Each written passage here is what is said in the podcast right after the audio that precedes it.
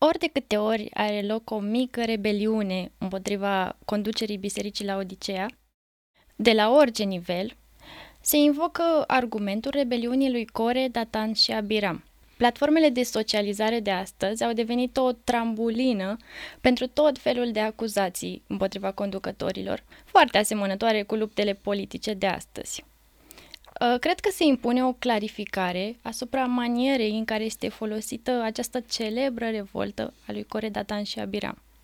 Și eu am auzit toată viața argumentul ăsta, ori de câte ori cineva s-a ridicat să spună ceva împotriva conferinței, a pastorului local, a conferinței generale, aveți grijă să nu pățiți precum Core, Datan și Abiram. Și avertizarea asta a fost predicată ani de zile în poporul nostru. De ce frații consideră că este necesar să avertizeze pe oameni să nu pățească ce au pățit Coredatan și Abiram? Pentru că ei consideră că funcționarii aleși ai conferințelor, uniunilor, diviziunilor și conferințe generale sunt conducerea bisericii și că acești Core, Datan și Abiram s-au ridicat împotriva conducerii Bisericii lui Dumnezeu. Și ei fac această uh, paralele și asociere cu ceea ce s-a întâmplat în trecut cu prezentul acesta. Ei consideră că ei sunt Moise, conducerea, și toți cei care se ridică sau au ceva de spus împotriva acestui Moise, nu fac decât să repete revolta lui Core, Datan și Abiram. Și astăzi mă bucur să punem la punct această întâmplare a trecutului și să constatăm din versetul biblic care au fost combatanții, cine s-a ridicat împotriva cui și ce semnificație are pentru timpul nostru, mai ales, dacă are vreo semnificație, sau dacă se poate folosi în această formă experiența lor din trecut. Pentru că noi am fost învățați și o luăm în serios că tot ce s-a întâmplat în trecut a fost menționat, scris și păstrat în anale pentru învățătura unei generații finale. Și dacă această generație finală nu învață din experiențele trecutului, riscă să le repete. Iar noi constatăm că lucrul ăsta chiar se întâmplă. Lucrurile acestea se repetă. Orice avertizare, orice mustrare, orice cuvânt de avertizare adresat uh, uh, conducătorilor tuturor bisericilor, de la uh, Pavel încoace, să spunem, toate au fost interpretate în acest mod. Atenție că voi repetați revolta lui Core, Datan și Abiram. Haideți să constatăm astăzi dacă ceea ce s-a întâmplat atunci, ceea ce li s-a întâmplat lor, uh, se potrivește felului în care este folosită această experiență în timpul nostru, în poporul nostru. Și uh, vreau să citim pentru asta uh, chiar versetul din număr 16, pasajul întreg din, din număr 16, de la 1 la 3, pentru clarificare și înțelegerea ce a stat la originea revoltei acestea, cine au fost oamenii și împotriva cui a fost revolta pe care noi numim astăzi Core, Datan și Abira. Versetul spune așa, Core, fiul lui Țehar, fiul lui Chehat, fiul lui Levi, s-a răsculat împreună cu Datan și Abiram, fiul lui Eliab, și On, fiul lui Pelet, toți trei fiii lui Ruben. Adică avem un levit, Core, și apoi avem uh, Datan și Abiram, care erau frați, uh, copiii lui Eliab, și încă un membru al poporului numit On, fiul lui Pelet. Aceștia din urmă toți fiind uh, din seminția lui Ruben. Și versetul continuă așa.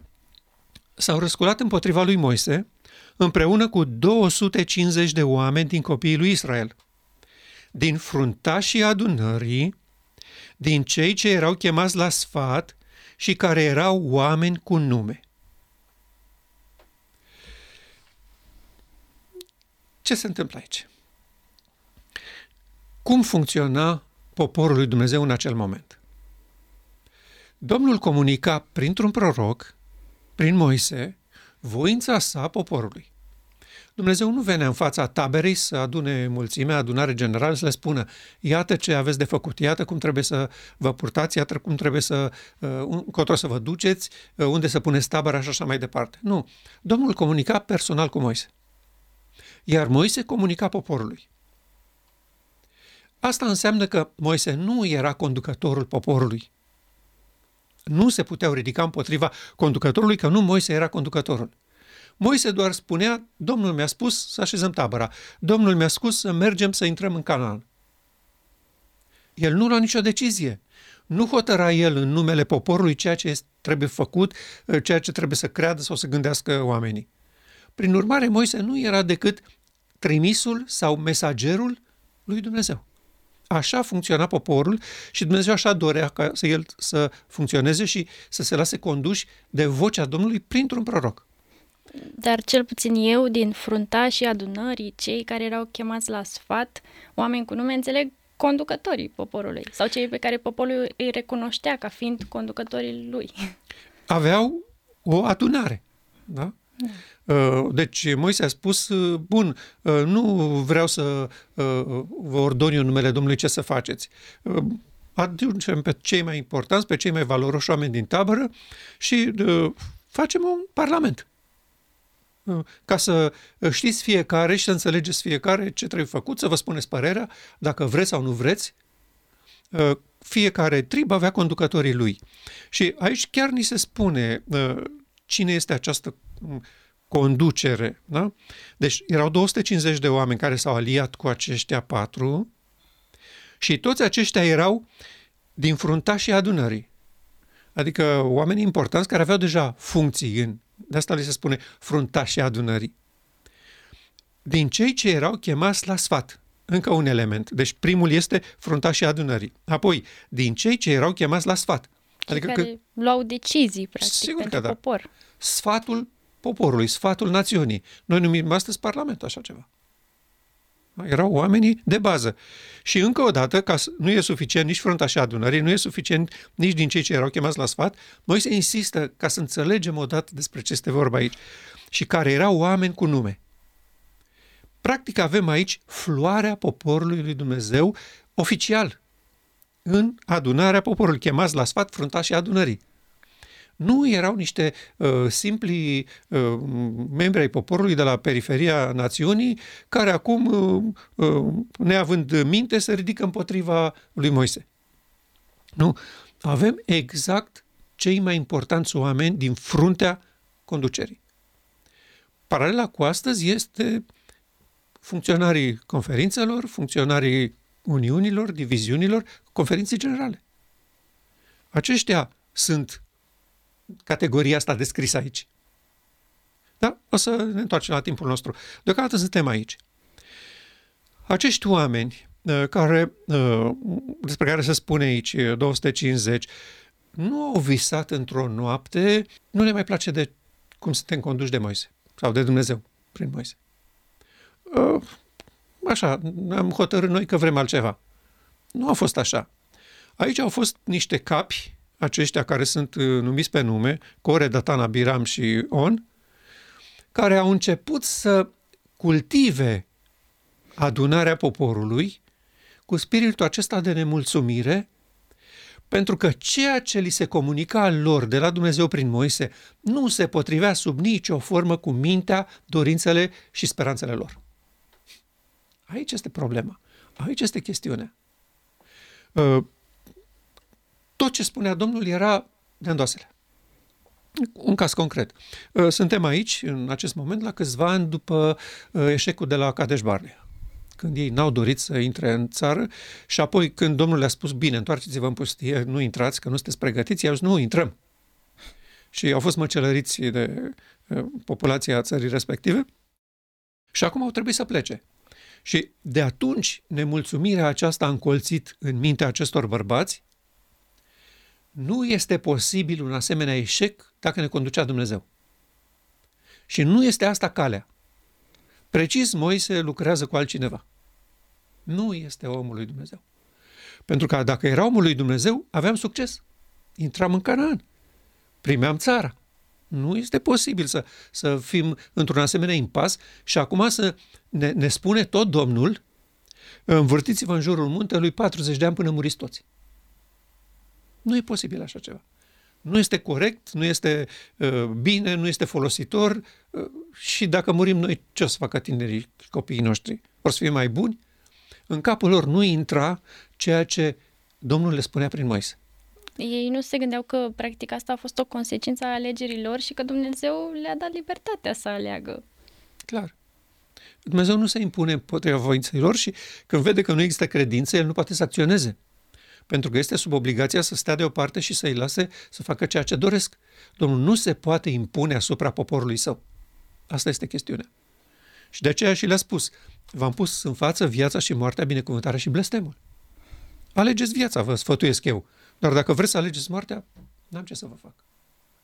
Și această situație o regăsim aici. Și apoi, versetul uh, următor, ei s-au adunat împotriva lui Moise și Aron și le-au zis, Destul, căci toată adunarea, toți sunt sfinți. Și Domnul este în mijlocul lor.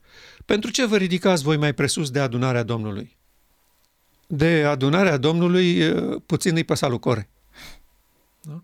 El dorea să schimbe ordinea deciziilor la nivel înalt.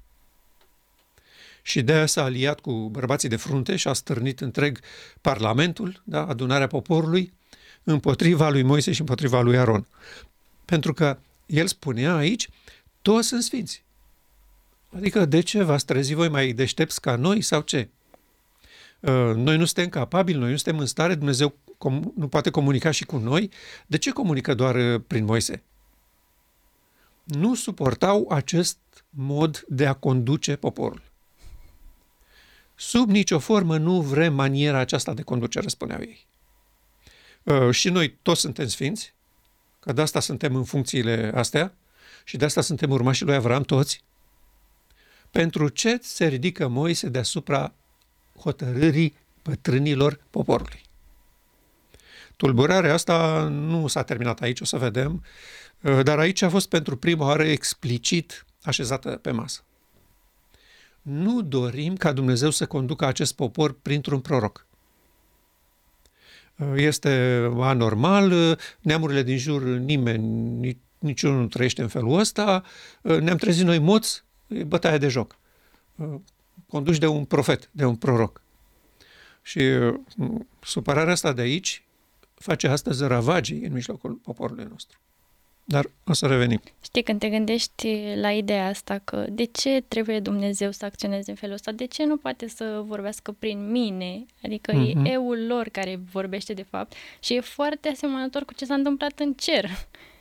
Același lucru se tot repetă, doar că la o scară mai mică acum. Da. Uh, revin la, la prima parte a, a versetului. Deci, lucrurile sunt așezate foarte clar aici.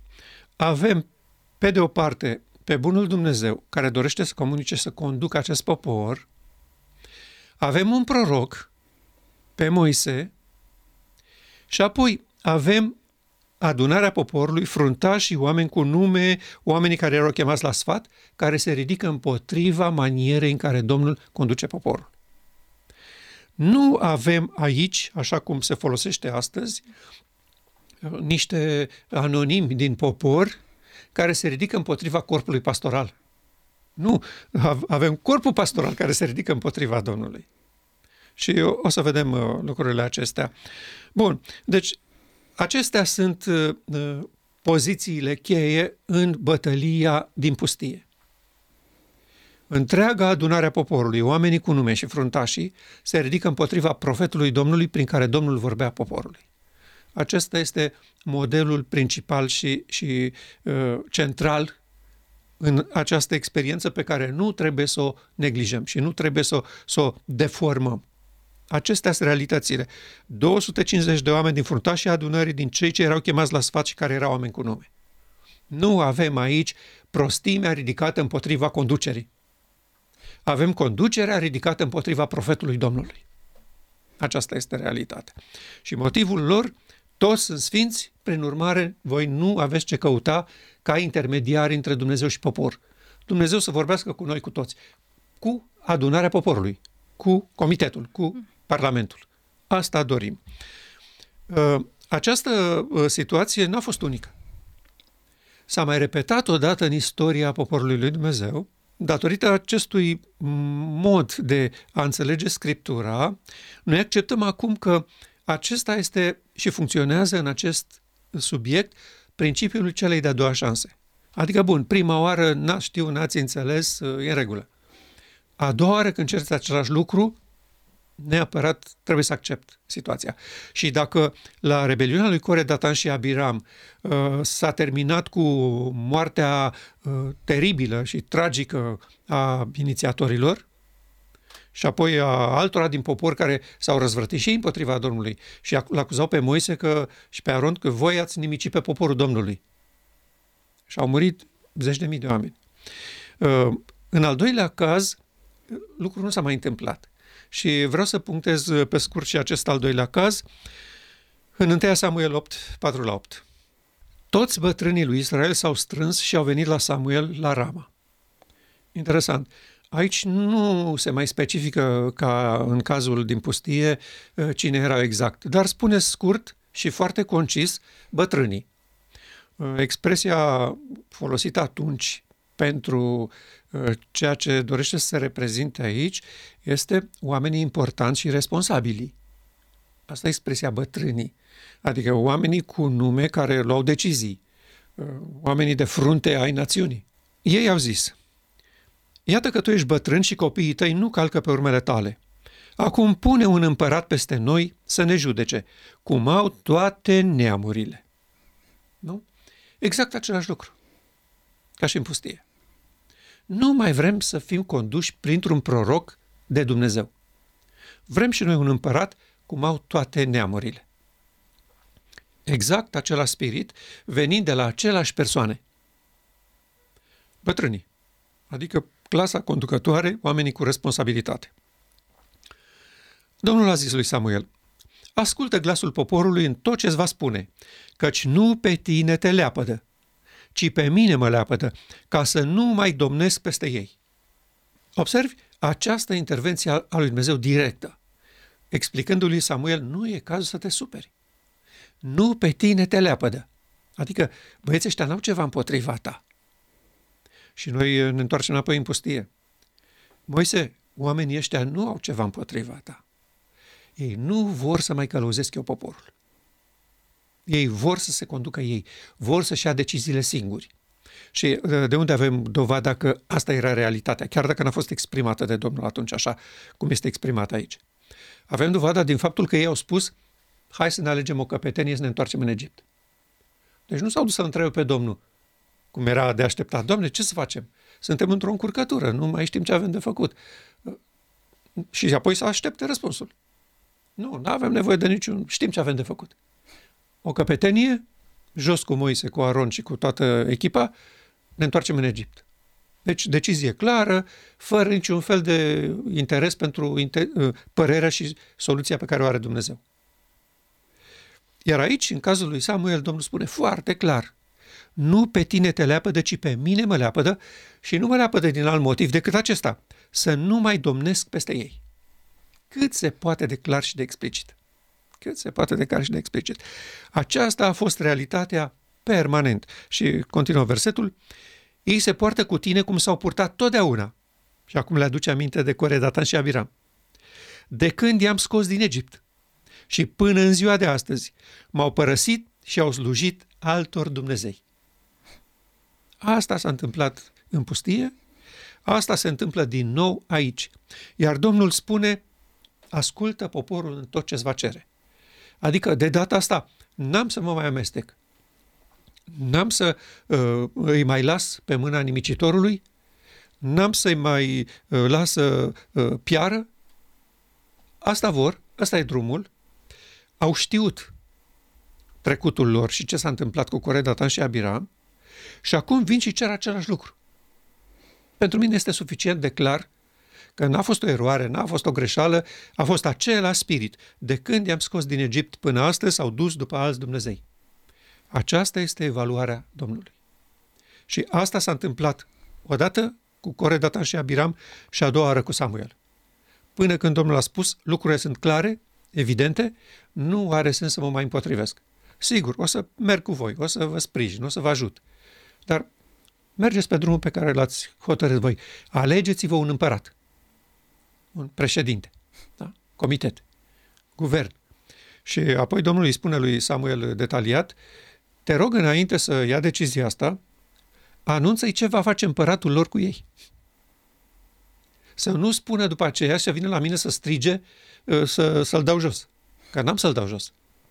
Ați făcut o alegere, o faceți în cunoștință de cauză, iată care sunt consecințele, iată cum veți ajunge, da? împăratul vă va înrobi, vă va pune să munciți pe câmpul lui, la care lui de război, vă va duce în războaiele lui, va pune să, să faceți arme. Asta face un împărat. Dacă asta vreți, foarte bine. Eu nu mă așez împotriva voinței voastre. Și Domnul nu s-a așezat împotriva voinței lor și de atunci și până la răstignerea lui Hristos, pe acest drum au mers.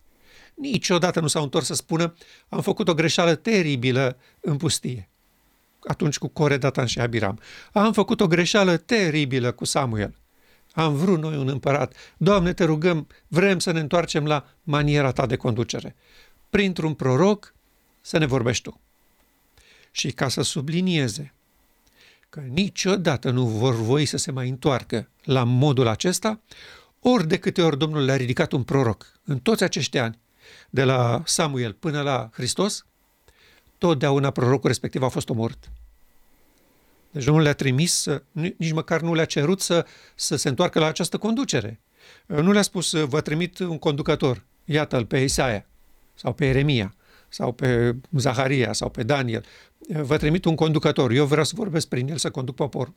Niciodată n-a mai cerut Domnul asta dar l-a trimis să-i ajute să înțeleagă realitatea. Și totdeauna l-a omorât. În fiecare generație au avut lumină și un proroc și niciodată n-au spus vrem, Doamne, ca Tu prin acest proroc să ne vorbești și noi vom asculta. Atunci, da, era o pocăință reală și autentică. Niciodată nu s-a întâmplat până când a venit prorocul suprem, chiar omul prin care Dumnezeu putea să-i scoată din impasul teribil în care se aflau, și au spus la moarte cu el. Acesta este un făcător de rele. Cu așa ceva nu se mai poate face nimic și de aceea în anul 34 au încetat să mai existe ca națiune favorizată. Aceasta este istoria și aceasta este realitatea în această situație cu principiul Core Datana Biram repetat de-a lungul secolelor până în timpul nostru. Avem o dovadă concretă că în istoria noastră recentă s-a repetat o astfel de revoltă? Mă refer la martori credibili. Altfel, orice eveniment tulburător la nivelul de vârf al bisericii poate fi catalogat astfel. Avem și martorii sunt credibili și au fost în mijlocul evenimentelor despre care vreau să vorbim. Evenimentul s-a repetat și a fost numit exact cu aceste cuvinte. Revolta lui Core, Datan și Abiram – o rebeliune împotriva manierei în care Domnul a ales să-și conducă mișcarea. Pentru că Domnul nu a dorit să ridice o nouă biserică creștină. Domnul a dorit să ridice o mișcare, un popor, prin care să se țină de cuvântul pe care i l-a dat lui Ezechiel în capitolul 36. Și neamurile vor ști că eu sunt Domnul, zice Domnul Dumnezeu, când voi fi sfințit în voi sub ochii lor. Venise în 1844 momentul trecerii lui Hristos de la iertare din Sfânta la ștergerea păcatelor în Sfânta Sfintelor. Și acum era momentul ca Dumnezeu să așeze în fața omenirii și în fața Universului rodul muncii sufletului lui Hristos. Adică un popor de o nouă ordine, o nouă rasă umană, oameni părtași de natură divină, exact după modelul, după capul, Hristos. Și pentru asta el a ridicat un profet.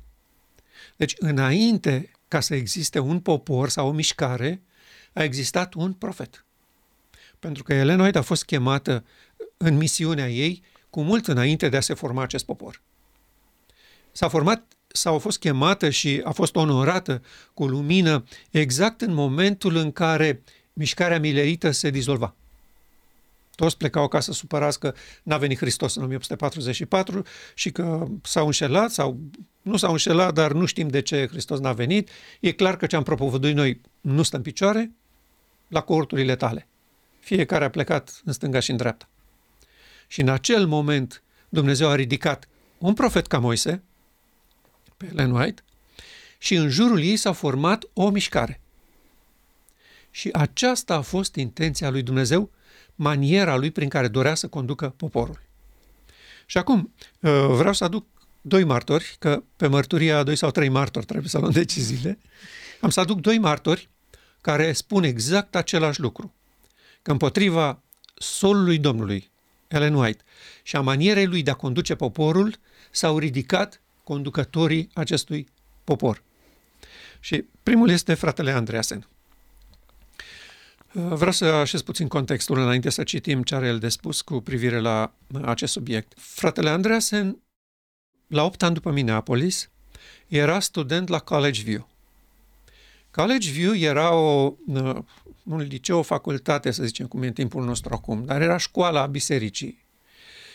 Foarte bine amenajată, cu foarte multe locuri de dormit, cantină, restaurant. Era un loc și era foarte nou, refăcut foarte bine și acolo era și locul unde conducătorii bisericii se adunau pentru diverse lor întâlniri oficiale. Uh, cu pastorii sau uh, doar conducătorii aveau ședințe și voiau să se retragă puțin și să discute anumite lucruri.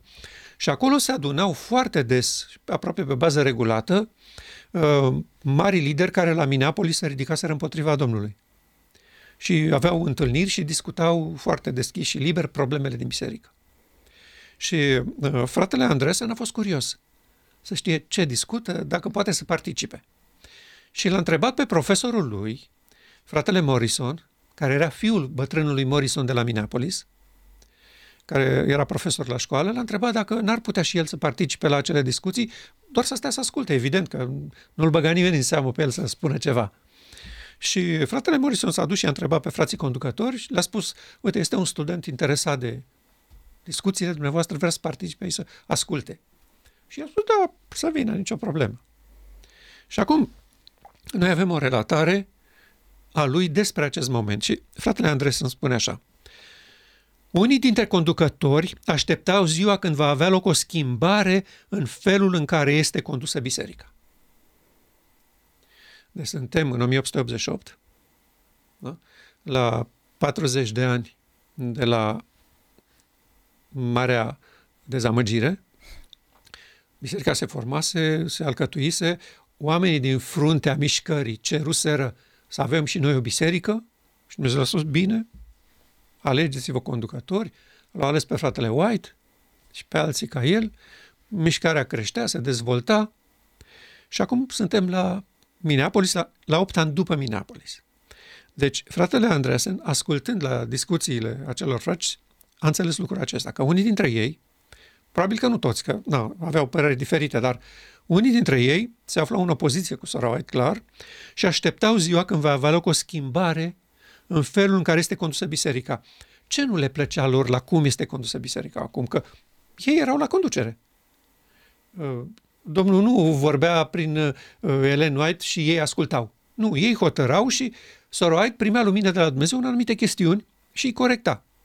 Și na, uneori le spunea foarte franc în față, nu e în regulă ce faceți, asta nu e bine, asta nu e bine.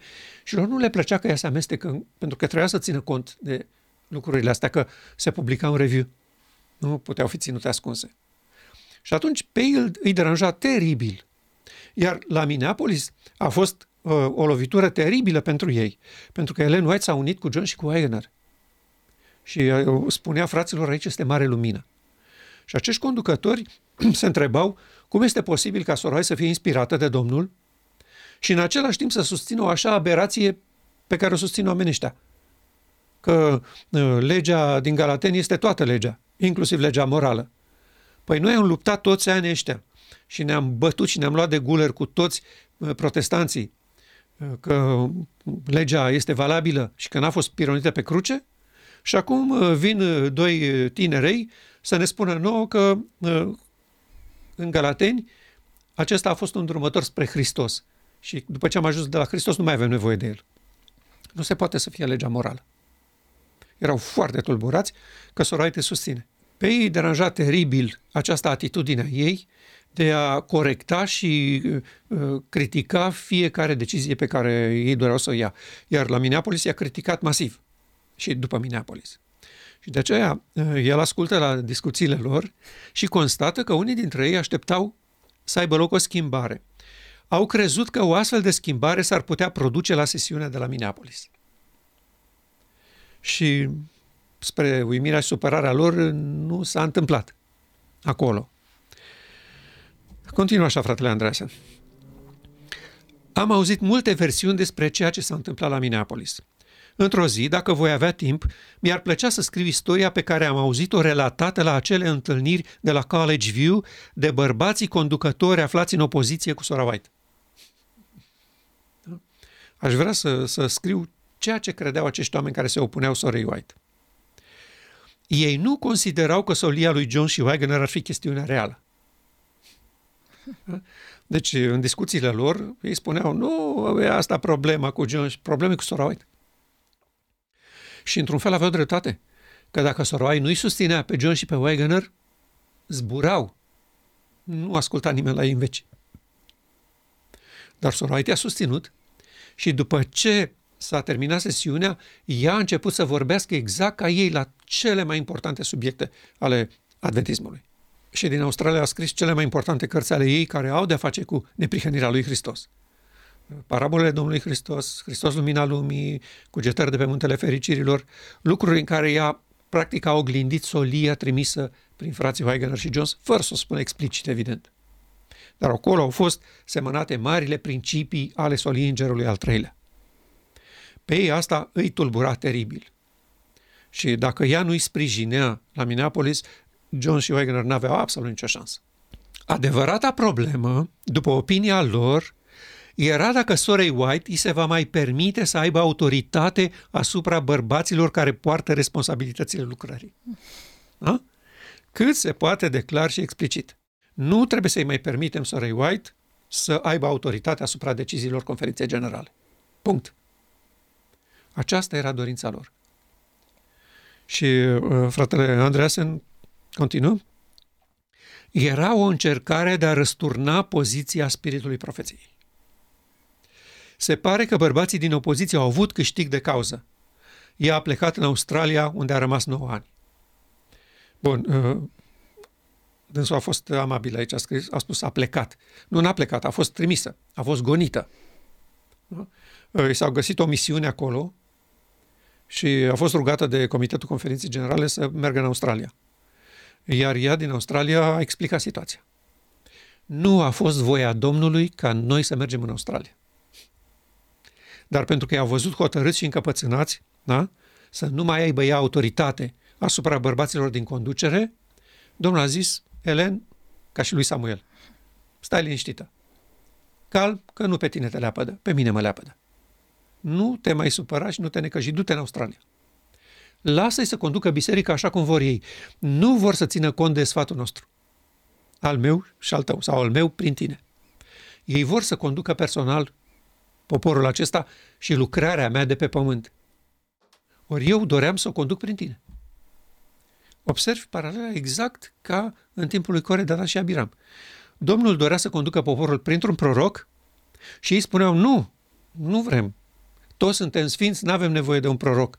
Vrem parlament și împărat. Și fratele Andreea se încheie descrierea de aici spunând așa, după interpretarea unora, sesiunea de la Minneapolis a fost o revoltă împotriva Sorei White. Dacă este adevărat, aceasta aruncă ceva lumină asupra apostaziei Omega. Da? Deci este clar că de atunci oamenii au înțeles și dânsul a înțeles același lucru, că la Minneapolis a fost o revoltă împotriva Sorei White. Exact după modelul Core, Datan și Abiram. Să nu mai ne conducă Domnul printr-un proroc. Avem conducători importanți, avem bărbați de nădejde, avem oameni valoroși, fratele Uriah Smith, fratele Butler, fratele Morrison, o echipă de oameni străluciți, toți sfinți, da? oamenii de bază ai bisericii. Nu mai vrem să auzim pe sora White totdeauna cărâind că aia n-a fost bine, că aia n-a fost bine, că n-ați făcut voia Domnului, că v-ați ridicat împotriva Domnului la Minneapolis. Noi știm bine ce facem. Fratele Smith spunea, la Minneapolis a fost o lucrare de inovație și dezintegrare. Adică ăștia vor să spargă biserica cu inovațiile lor. Da? Nu le trecea prin cap că aceștia sunt solii Domnului, trimiși cu solia îngerului al treilea. Și acum mărturia celui mai important martor, chiar Ellen White. Un martor ocular care a fost în mijlocul evenimentului, care i-a vorbit îngerul Domnului și care a înțeles perfect ce se întâmplă, pentru că avea și discernământ spiritual să înțeleagă lucrurile, lucruri pe care ei nu le aveau. Adunarea poporului, vreau să spun. Liderii de la conferința generală, care au stârnit poporul, și delegații de la Minneapolis și apoi toți oficialii bisericii, toți din funcții de răspundere, inclusiv prezbiterii din comunitățile locale. Și iată mărturia ei. Când am hotărât să părăsesc Minneapolis, îngerul Domnului a venit lângă mine și a spus. De ce spunea că am vrut să părăsesc Minneapolis? Când a văzut atâta împotrivire și spirit de, de uh, gașcă și uh, remarci urâte și jigniri la adresa fraților John și Wagner, ea a ajuns la saturețe și a spus, nu mai suport.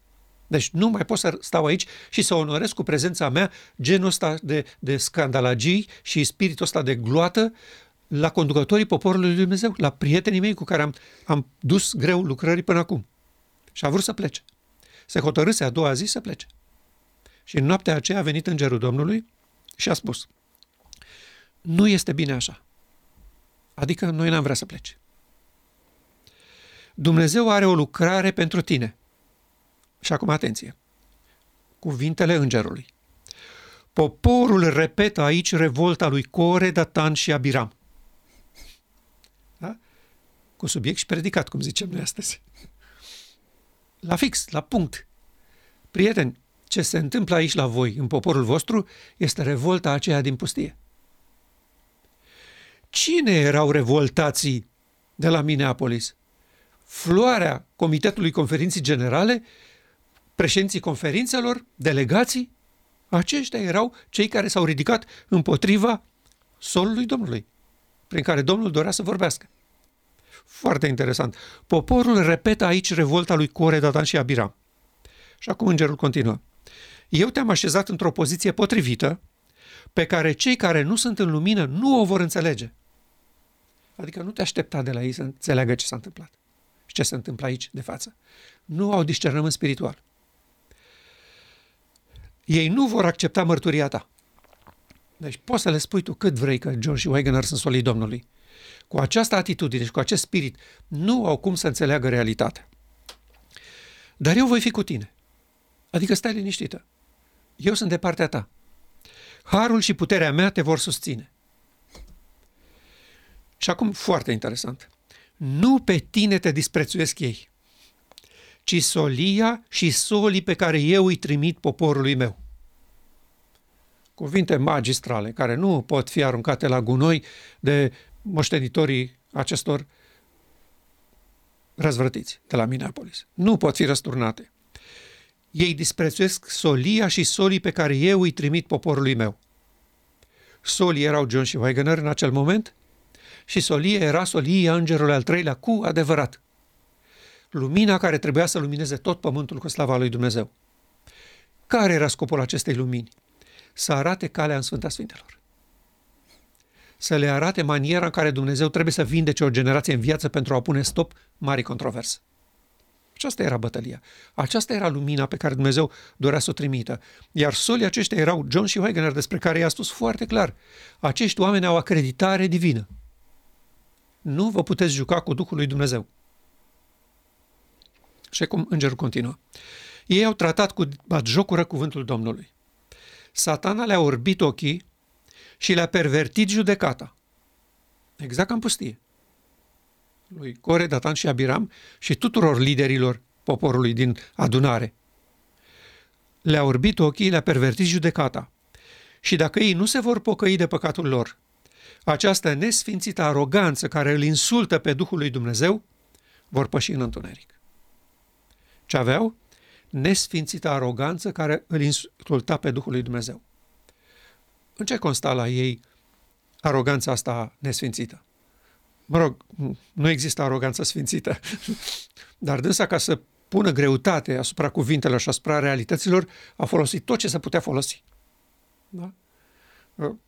Demonică, trebuia să spună. Da? Că asta îl insultă pe Duhul lui Dumnezeu. Aroganța consta în acest lucru. Mulțumim frumos, nu ne mai vorbi prin sora White, că știm și noi ce avem de făcut. Absolut aroganță. Absolut aroganță. Nu știau ce au de făcut. Și nu știau un lucru și mai grav, că satana le-a orbit ochii și le-a pervertit judecata. Una este să nu vezi, e un lucru, dar după aceea să, să-ți schimbe judecata și să, să vezi de Să spui că negru e alb și alb e negru. Asta este și mai complicat, și mai grav, și mai greu. Și nu reușeau să vadă acest lucru. Și îngerul continuă, dacă nu se pocăiesc, spre a putea fi convertiți și astfel să-i pot vindeca, voi lua sfeșnicul de la locul lui. Fraza asta este plină de, de, de lucruri importante și valoroase. Ei aveau nevoie de pocăință ca să poată fi convertiți. Păi stai puțin, sora, uite, mă rog, îngerul, că îngerul vorbea. Oamenii ăștia nu erau convertiți?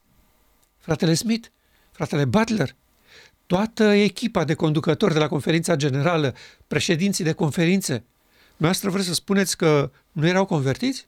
Erau chiar sfinți. Erau sfinți. Lor. Toți sunt sfinți. Toată tabăra, toată adunarea, toți suntem sfinți. Da? Pentru că de ce suntem sfinți? Că am primit la botez aur, haină, doctorie. Noi avem de la botez aur, haină, doctorie. Ce ne toacă sora White la cap cu n-aveți aia, n-aveți aia, n-aveți aia. Da? Și de ce trebuiau să se pocăiască ca să poată fi convertiți? Și astfel să-i pot vindeca. E bun, lucrul ăsta nu o să acceptă sub nicio formă. Ori exact asta este cheia lucrării lui Hristos din Sfânta Sfintelor. Vindecarea, prieteni. Deci voi sunteți bolnavi de moarte. Nu aveți nicio șansă de scăpare. Și pentru asta este nevoie de pocăință, adică faceți drumul înapoi, recunoașteți că ați mers într-o direcție greșită și că ați vrut și voi să fiți ca toate bisericile celelalte, să aveți conducător și împărat, președinte, faceți drumul înapoi, înapoi la conducerea Domnului printr-un proroc, care era în mijlocul lor, deci nu trebuia să mai scoată Domnul pe scenă unul, că era acolo și era foarte bun și poporul îl aprecia. Întoarcerea asta vă schimbă inima și va duce la realitatea concretă care solicită o vindecare. Și vindecarea era asta din Marea Zei Spășirii. Unirea omenescului cu Divinul. Aceasta aștepta Domnul de la ei. Dacă nu vor face asta, voi lua sfeșnicul de la locul lui. Dar, în primul rând, trebuiau să realizeze, cum spune martorul credincios, sunteți căldicei. Și asta, în momentul în care realizau, avem nevoie de vindecare, avem nevoie de aur curățit prin foc, de doctorie, avem nevoie să vedem, pentru că acum suntem orbi. Da, da, exact. Și uh, ce înseamnă voi lua sfeșnicul de la locul lui? Uh, asta e limbaj metaforic de Apocalipsa. Uh, cele șapte sfeșnice sunt cele șapte biserici. Al șaptelea sfeșnic este biserica la Odiceea, cu care avem de-a face aici. Am să iau sfeșnicul de la locul lui.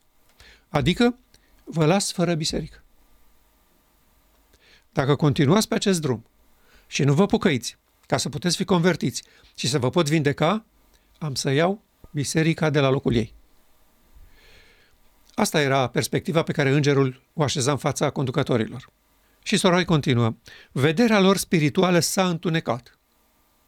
Oamenii aceștia au avut o vedere spirituală când au perceput adevărul despre trecerea lui Hristos dintr-o încăpere a sanctuarului în alta.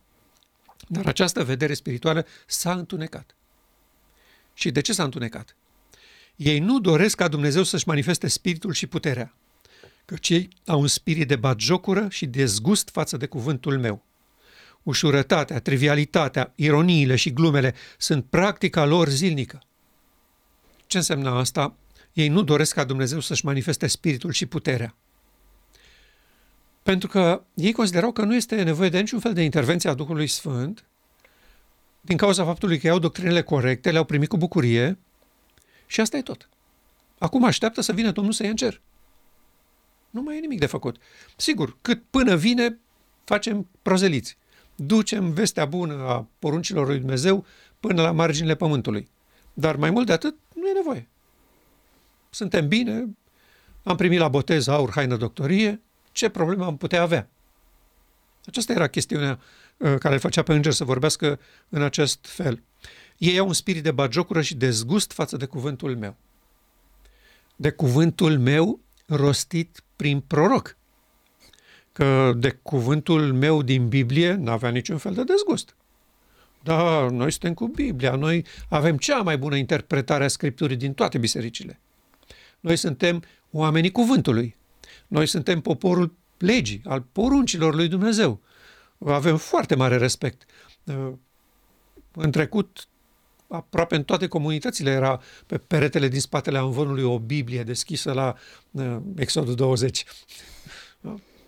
Respect pentru cuvânt aveau. Nu, ei nu aveau respect pentru cuvântul Domnului rostit astăzi, acum pentru ei. Pe acesta nu voiau să-l audă. Acel din trecut era bun, fără probleme. Dar ăsta de astăzi nu este ok. Nu este bun pentru că ne critică. Și cum să critici tu când toată adunarea Domnului toți sunt sfinți? Nu? Asta era atitudinea. Și apoi finalul uh, intervenției îngerului la Minneapolis. Ei nu și-au pus inima să mă caute. De ce să te căutăm? Te avem. Ei spuneau, noi îl avem pe Domnul. Uh, ți-aduce aminte, în Ieremia s-a mai întâmplat odată așa. Preoții nu au întrebat unde este Domnul. Le reproșează Domnul prin Ieremia conducătorilor lui Israel. Preoții nu au întrebat unde este Domnul. Păi de ce să întrebăm dacă știm unde e? E în mijlocul nostru. Sigur, e sigur că da. E clar. De ce să mai întrebăm unde este? Și Domnul spune, nu, nu, trebuie să mă întrebați că, că nu sunt în mijlocul vostru. În mijlocul vostru este Baal. Da? Așa și aici. Nu și-au pus inima să mă caute. Pentru că știu unde sunt. Ei știu că eu sunt în sanctuarul ceresc, acolo sus în templu, fac ispășire pentru păcatele poporului, primesc rugăciunile, le dau cu tămâie, le prezint tatălui. Ei știu despre mine. De ce să mă caute? Da? Ei nu și-au pus inima să mă caute. Ei merg în lumina propriilor scântei. Ce înseamnă în lumina propriilor scântei? Știm ce avem de făcut, facem un proiect strategic pe care îl urmărim și îl impunem bisericilor. Deci am produs o strategie, un proiect pe care îl oferim bisericii. Sigur că ne rugăm atunci când îl facem. Sigur că îi mulțumim Domnului că ne luminează, dar proiectul facem noi. Nu ne trebuie să ne vorbească Domnul prin sora White ce avem de făcut. Proiectul noi îl facem. Că de-aia ne-a ales Domnul și ne-a așezat în funcțiile astea. Acesta era raționamentul lor. Și aceste scântei au condus poporul lui Dumnezeu până în ziua de astăzi. Și dacă nu se vor pocăi, vor zăcea în dureri.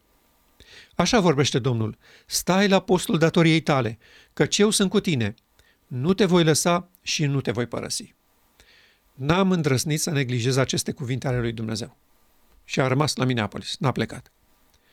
Dar ce au auzit urechile ei acolo, vai de ele.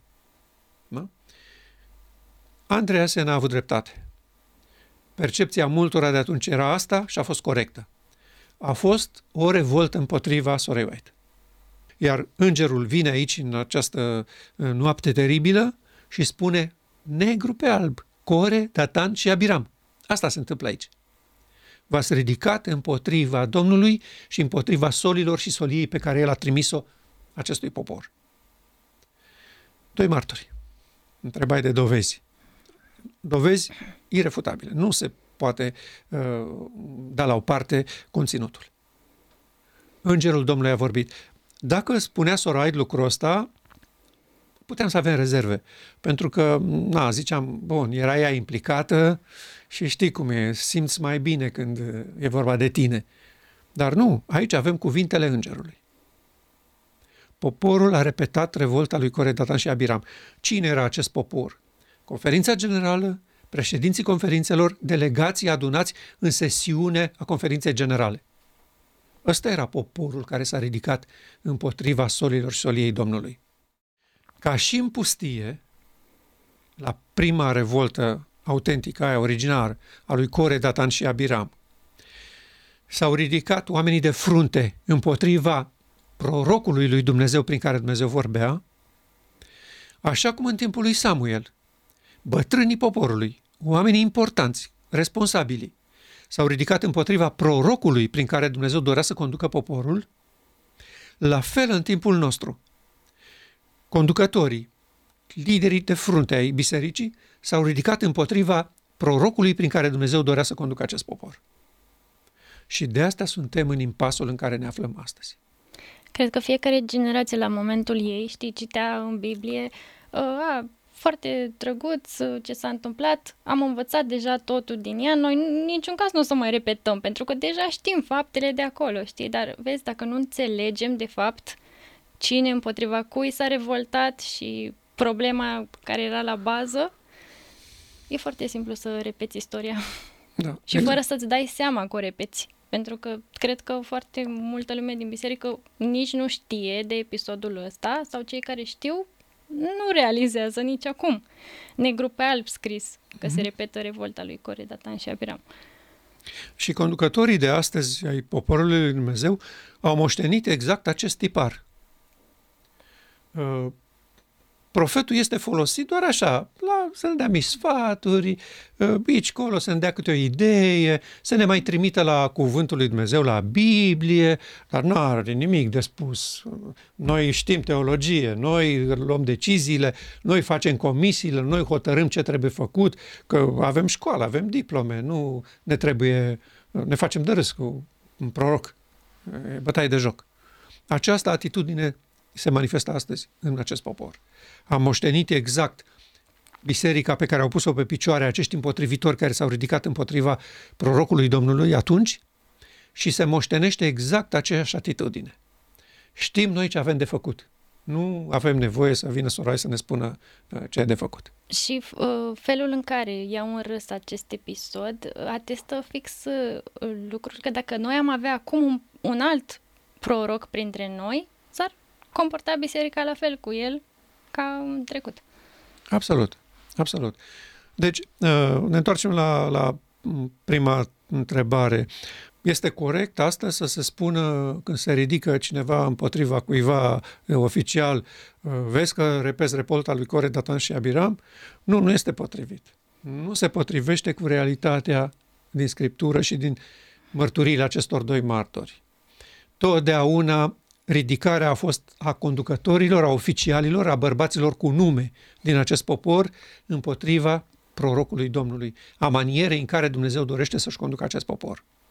Și uh, generația de astăzi este martoră că lucrurile acestea s-au întâmplat, că îngerul Domnului a avut dreptate când i-a spus ce se întâmplă la Minneapolis și că ar fi cazul și ar fi folositor să așezăm în cadrul corect această veche și, și antică uh, sperietoare. Vedeți că repetați revolta lui Core, Datan și Abiram.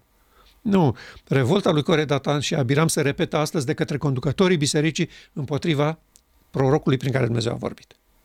A fost o revoltă față de poziția ei de la Minneapolis și astăzi continuă să fie o revoltă împotriva declarațiilor ei despre ce s-a întâmplat la Minneapolis.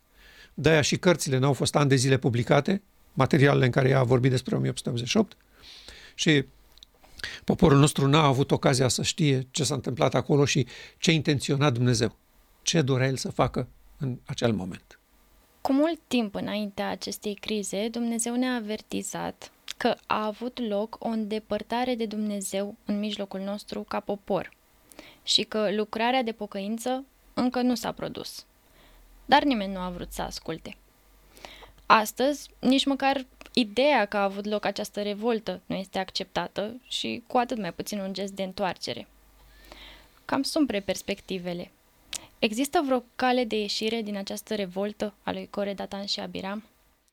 Singura cale este aceea oferită de martorul credincios, îngerului bisericii la Odiseea. Fii plin de râvnă, dar și pocăiește-te. Adică, recunoaște că v-ați ridicat împotriva manierei în care eu vreau să conduc poporul și că această revoltă a început în pustie acolo de la Core, Datan și Abiram și continuă până în ziua de astăzi, acceptați realitatea ca să vă pot vindeca. Și vindecarea în ce constă? Tu zici, sunt bogat, m-am îmbogățit și nu duc lipsa de nimic, adică am aur, haină, doctorie, iar martorul credincios spune, nu, nu le ai, vino să ți le dau. Și aceasta este invitația paralel cu Ezechiel 36. Iată lucrarea pe care o am de făcut cu voi ca să pot să fiu sfințit în voi sub ochii lor. am să scot inima de piatră din voi, am să așez o inimă de carne, am să pun Duhul meu sunt în ea și am să vă fac să păziți legile și poruncile mele. Această schimbare nu s-a întâmplat în poporul lui Dumnezeu. Și de aceea uh, marea controversă continuă, de aceea Hristos nu poate să treacă de la poziția lui de mare preot la poziția de împărat al împăraților și domn al domnilor și lucrarea lui Dumnezeu este blocată de încăpățânarea și îndărănicia acestor uh, uh, oameni din adunarea poporului, toți oameni cu nume, care continuă răzvrătirea și rebeliunea de la Minneapolis, etichetată de Îngerul Domnului, aceasta este revolta lui Core, Datan și Abiram. Până nu recunoaștem acest lucru, nu există niciun fel de întoarcere ca denominațiune. Însă, uh, constatarea mea este că de mult s-a depășit această posibilitate de întoarcere a acestor frați și de acceptare a acestei realități și că Dumnezeu va fi obligat să recurgă la următoarea manieră și metodă. Voi lua sfeșnicul de la locul lui și mergeți la drumuri și la garduri și invitați pe toți cei care vor dori să vină la nuntă, pentru că prietenii mei nu vor. Eu constat că aceasta este realitatea acum și că s-a depășit de mult acest moment critic în care era posibilă o întoarcere denominațională, o, o pocăință colectivă, cum spunem noi. Adică acești frați care s-au ridicat împotriva Domnului și al solului lui, să spună, regretăm amarnic, nu este aceasta calea de conducere a bisericii, prin comitete, președinți uh, și politici de guvernare. Nu, calea corectă este Domnul să vorbească prin prorocul lui și noi vom asculta. Și Domnul chiar nu mai are nevoie să ridice una, o altă persoană în viață pentru asta. Pentru că toată lumina pe care a oferit-o El prin Spiritul Profetic, dacă este luată în serios și tratată cu atenție și cu respect, va produce rezultatul concret în mijlocul poporului. Oamenii vor face pasul din Sfânta în Sfânta Sfintelor. Aceasta este bătălia. Și noi vedem astăzi oameni care o iau în serios și care trec de la îndreptățirea prin credință la ștergerea păcatelor din ziua ispășirii. Și în acest mod cred eu că se va încheia lucrarea lui Dumnezeu. Opoziția oamenilor cu nume din acest popor va continua până la închiderea Harului.